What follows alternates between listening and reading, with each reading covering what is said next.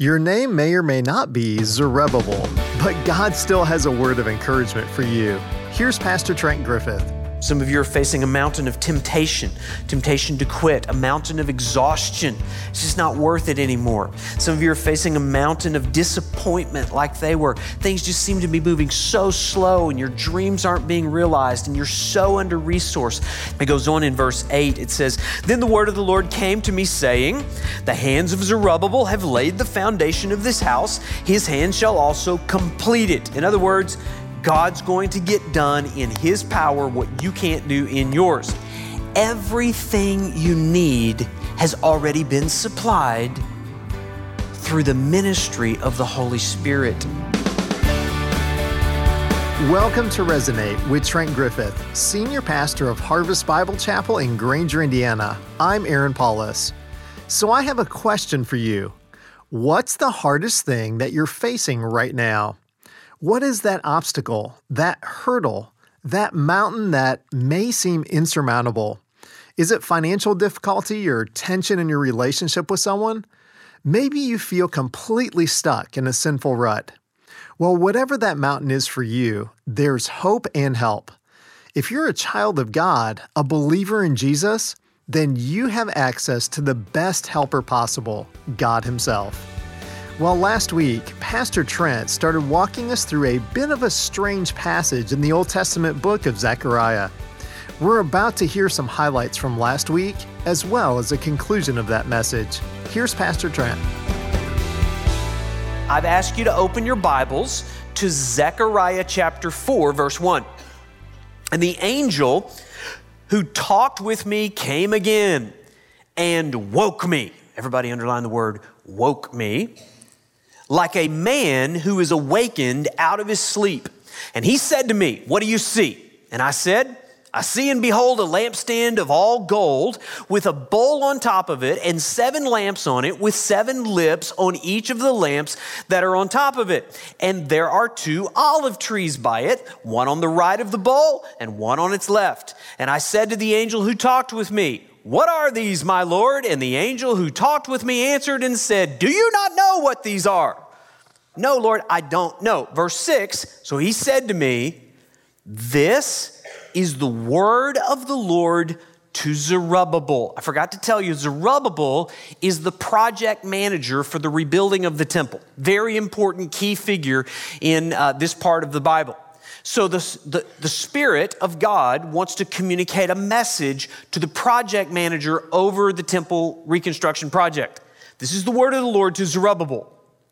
Not by might, nor by power, but by my Spirit, says the Lord of hosts. There's three prayers that we're going to pray in response to what we're seeing in God's word, all related to the Holy Spirit. This is the first prayer Awaken me to the reality of the Holy Spirit. Awaken me to the reality of the Holy Spirit. Back in verse 1, we're told that Zechariah was awakened as a man is awakened out of his sleep. Now, that's very significant. Zechariah was not asleep. It says he, he woke up as a man who is asleep. That's very symbolic of the people that I face every Sunday morning in church. There are some people here that are awake physically, but spiritually, you are very sleepy. Understand the reality of the spiritual realm. First of all, we are spiritual beings. You are more than just matter, you are more than just chemical. You are a spiritual being.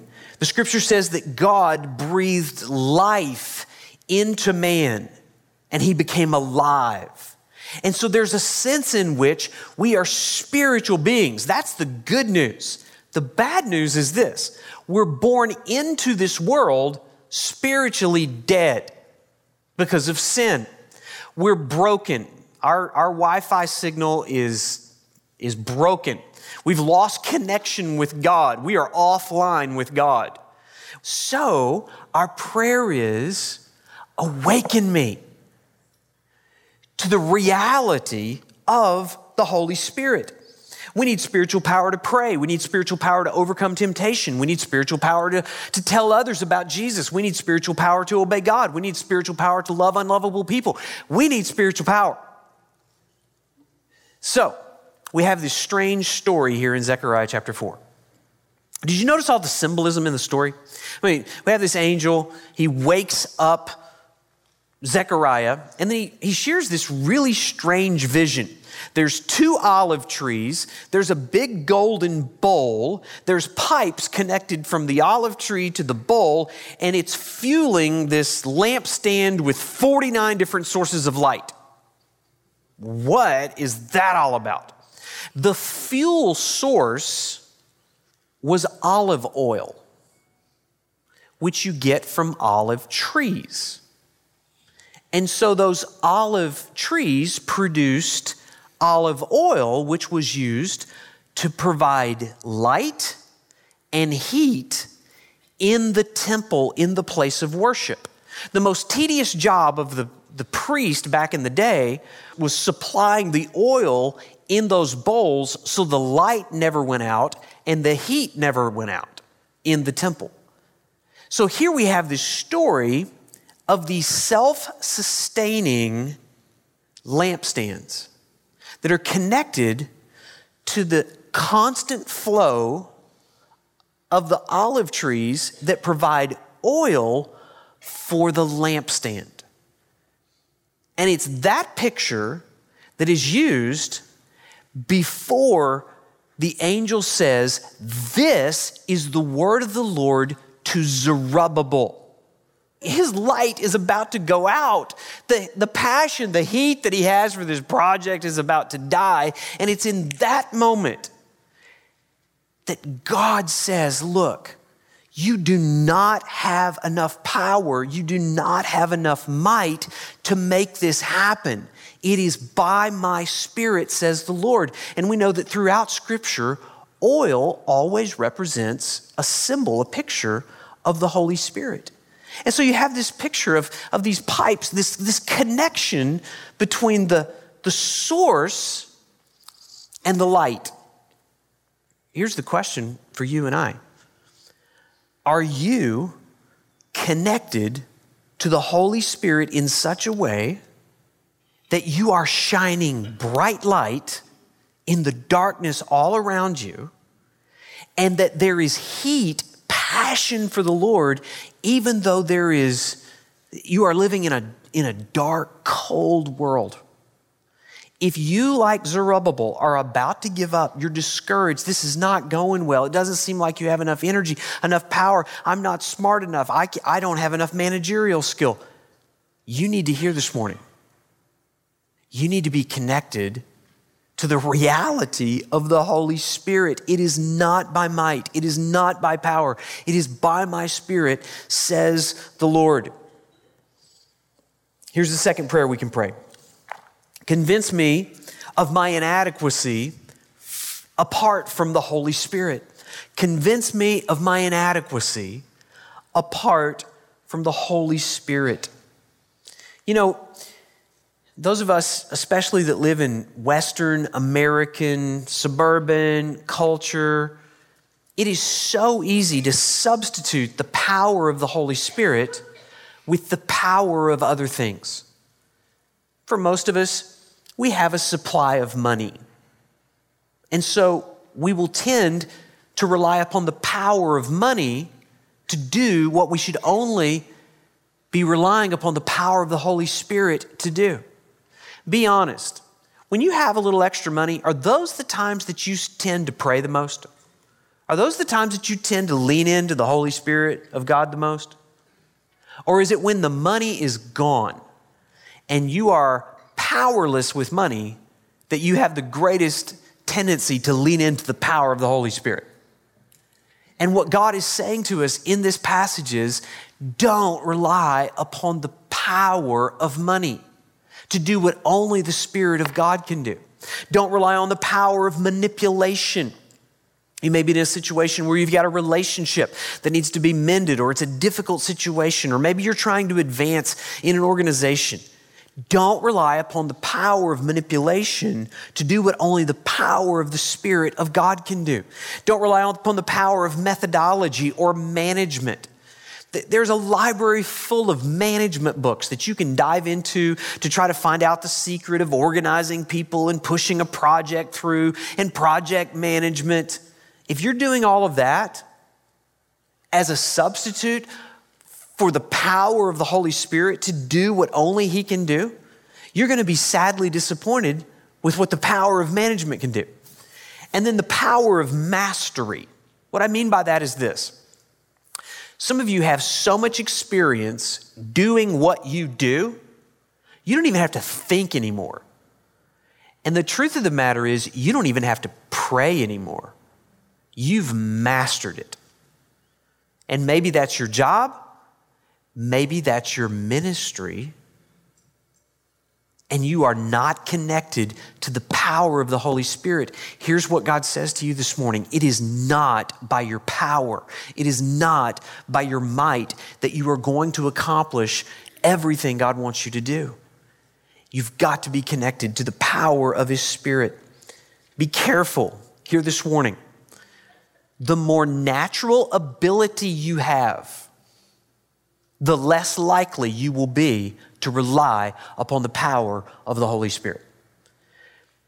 Some of you, you're so good looking, you're so intelligent, you're so educated, you have so much experience, you have so much people skills, or you have so much money.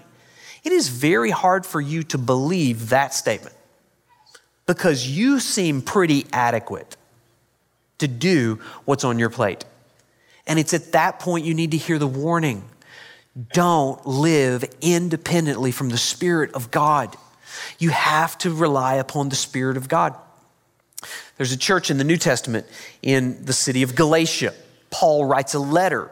And in Galatians chapter 3, verse 3, he reminds them of when they were small.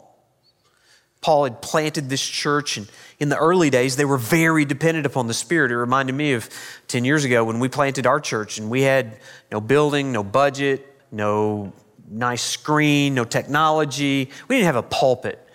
I just, just had a Bible and the Spirit of God. And that seemed to be enough. And yet here we are 10 years later, and we got a nice building, and we got a nice mica, and we got a nice screen, and we got all this technology, and we're trying to expand the discipleship factory here, and the Made for More campaign is like, we, we, we have more than we ever have. We have more power, we have more might than we've ever had. Hear me. It is not by power, it is not by might, but by my spirit, says the Lord. If we start relying upon our power and our might, the Holy Spirit will say, Let's see how, how that goes without me. And I would say to you, whatever you're trying to build, you need to hear what the Spirit said to Zerubbabel. Zerubbabel was trying to build a temple. Some of you are trying to build a ministry. Some of you are trying to build a marriage. And to the husband and the wife that are long past the honeymoon stage, and now you're into the forgive and forbear stage, it is not by might, it is not by power, it is by my spirit, says the Lord, that your marriage will succeed. Some of you are trying to build an organization, or you're trying to build a business or a team. Don't build that team without the power of the Holy Spirit. You are completely inadequate to do what the Lord wants you to do in that situation. And for our church, the church that forsakes prayer is the church that has said, we can do this without the Spirit of God. We don't want to be that church. Convince me of my inadequacy apart from the Holy Spirit. Here's the third prayer Help me to live dependently on the Holy Spirit. Help me to live dependently on the Holy Spirit. The rest of the chapter here begins in verse 7. It's, it's a wild ride. Follow along with me beginning in verse 7. Who are you, O great mountain? Before Zerubbabel, you shall become a plain, and he shall bring forward the top stone amid shouts of grace grace to it. What is he saying there? He begins to speak to the mountain after he's been told that the Spirit of the Lord is sufficient to build the temple. And so he begins to taunt the mountain. Who are you, O mountain? In other words, who do you think you are standing in the way of the Spirit of God? You're about to become a plain. You're about to be flattened by the Spirit of God. Do you understand the, the irony there? Who are you, O mountain? Here's the better question Who are you, O Spirit of God? If you know the answer to that question, it doesn't matter who the mountain is. Because the Spirit of God is more powerful than any mountain that you are facing. Can I ask you this question? What mountain are you facing?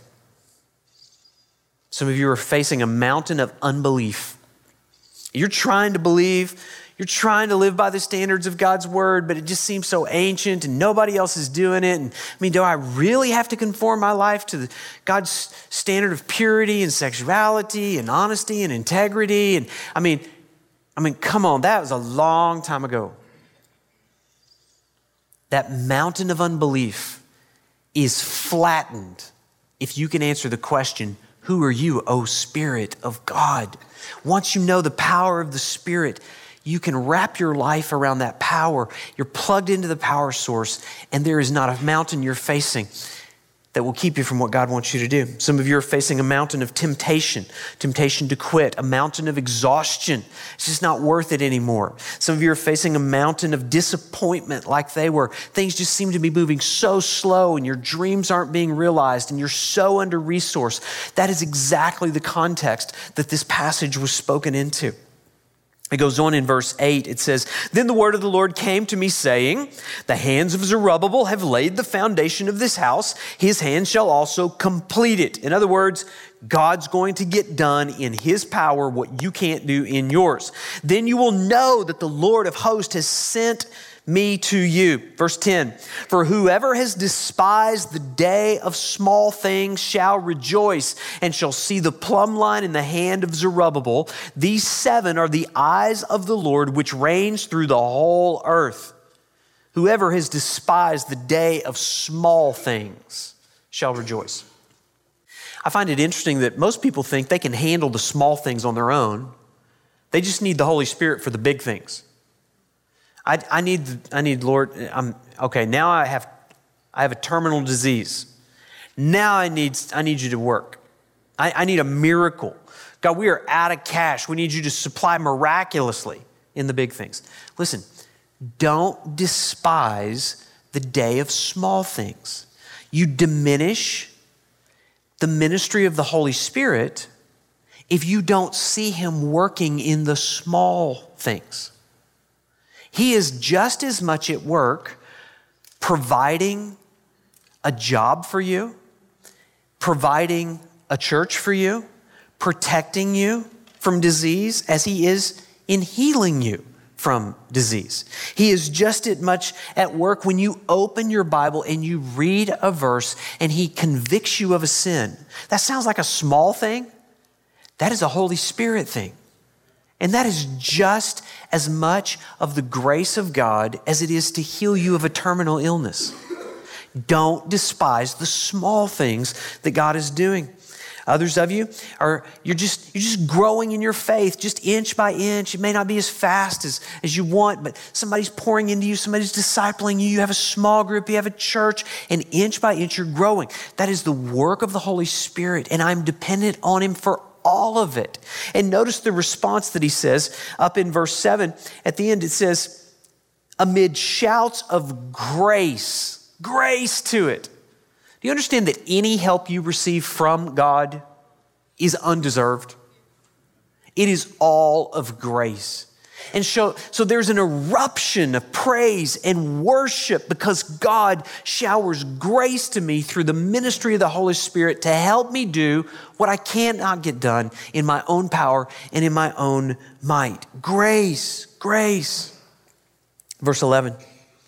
And then I said to him, What are these two olive trees on the right and the left of the lampstand? Fair question. Is that a fair question?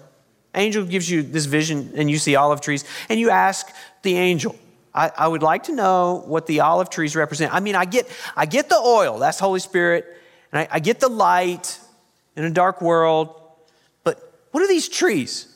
He asked the question. He asked it a second time in verse 12 because he didn't get an answer the first time. Uh, and a second time I answered and said, What are these two branches of the olive trees which are beside the two golden pipes from which the golden oil is poured out? And he said to me, Do you not know what these are? Not a helpful angel. He says, No, my Lord. So then he gives him the answer in verse 14. Then he said, These are the two anointed ones who stand by the Lord of the whole earth. Well, that clears it up, doesn't it? I mean, uh, of course we know who that is. Actually, commentators really don't know. There's kind of a debate going on. Some commentators say that the two anointed ones were Zechariah, the prophet who wrote this book, and Haggai, the prophet that wrote the book before this one, addressing the same situation. Other commentators say one of the anointed ones was Zerubbabel, the project manager, who was actually in the line of King David. So he was in the line of Jesus. And he held that anointed kingly role. And then the other one would be the priest Joshua that was ministering in the temple at the time. I don't really know. Here's what I do know Zechariah, Haggai, Zerubbabel, and Joshua were all powerless men to get done what needed to get done until the Spirit of God, like those olive trees, flowed through them and out of them. In the Old Testament, those that were set apart for special service, those that were considered holy, were anointed. These two anointed ones, they would take some oil and put it on the forehead there, indicating they were special. And that was the indication that the Spirit of God was on them. But listen, here's what we're going to learn in this series. If you are a follower of Jesus Christ, you are not just anointed with the Holy Spirit, you are indwelled by the Holy Spirit. Just like those olive trees, you have a constant source of light and heat, fuel for worship, fuel for mission, fuel for ministry, fuel for marriage. Everything you need has already been supplied through the ministry of the Holy Spirit. The question is are you living dependently upon Him? Or are you depending upon your own might and your own power? If you are, it's no wonder you're exhausted. You need some spiritual power? You want to connect with God in a way that He hears you and answers prayer? You want to talk to people boldly about your faith and see them respond because the Holy Spirit is flowing through you. If you want that, we must not diminish the power of the Holy Spirit. Would you be willing to pray those three simple prayers? Lord, would you awaken me to the reality of the Holy Spirit, just in your own heart to His? Just open up your heart and say, Lord, I've, I've read your word, I've come to church, I try to serve, but God, I, I need you to wake me up that there is something more than just going through the motions, something more just going through the religious facade. Awaken me to the reality of your spirit. Just pray that. And then pray this Lord, would you convince me of my inadequacy apart from the Holy Spirit? Maybe you should tell him, it's like, you have given me natural ability. And I, I've had the ability to make good grades and make money and build organizations and manipulate people, but Lord, I am completely inadequate for anything spiritual or eternal without you. convince me of my inadequacy apart from the Holy Spirit. And then finally, would you ask Him for help? Help me live dependently on the Holy Spirit. Fill me, flood me, fuel me with the power to be light and heat in a cold, dark world. Lord, I thank you for so many people that have a heart to glorify you, to glorify Jesus, to live as light and heat in this world. And, and I pray, God, that through uh, throughout today, through this series, we would we would sense the reality of your Spirit flowing through us as we empty ourselves of of our own power, our own might, and we lean into the ministry that you want to give us through the Holy Spirit. God, some people here are facing mountains, and I pray that we would see those mountains fall as they begin to operate in the power of the Holy Spirit. God, forgive us for living independently, trusting our own intellect or ingenuity or creativity. Lord, we lay all of that at your feet our money, our manipulation, our mastery, our management, all those things, God, you can use them, but God, we want you to fuel them with your spirit. Thank you for the grace that is so undeserved that you give us help. We pray in Jesus' name. Amen.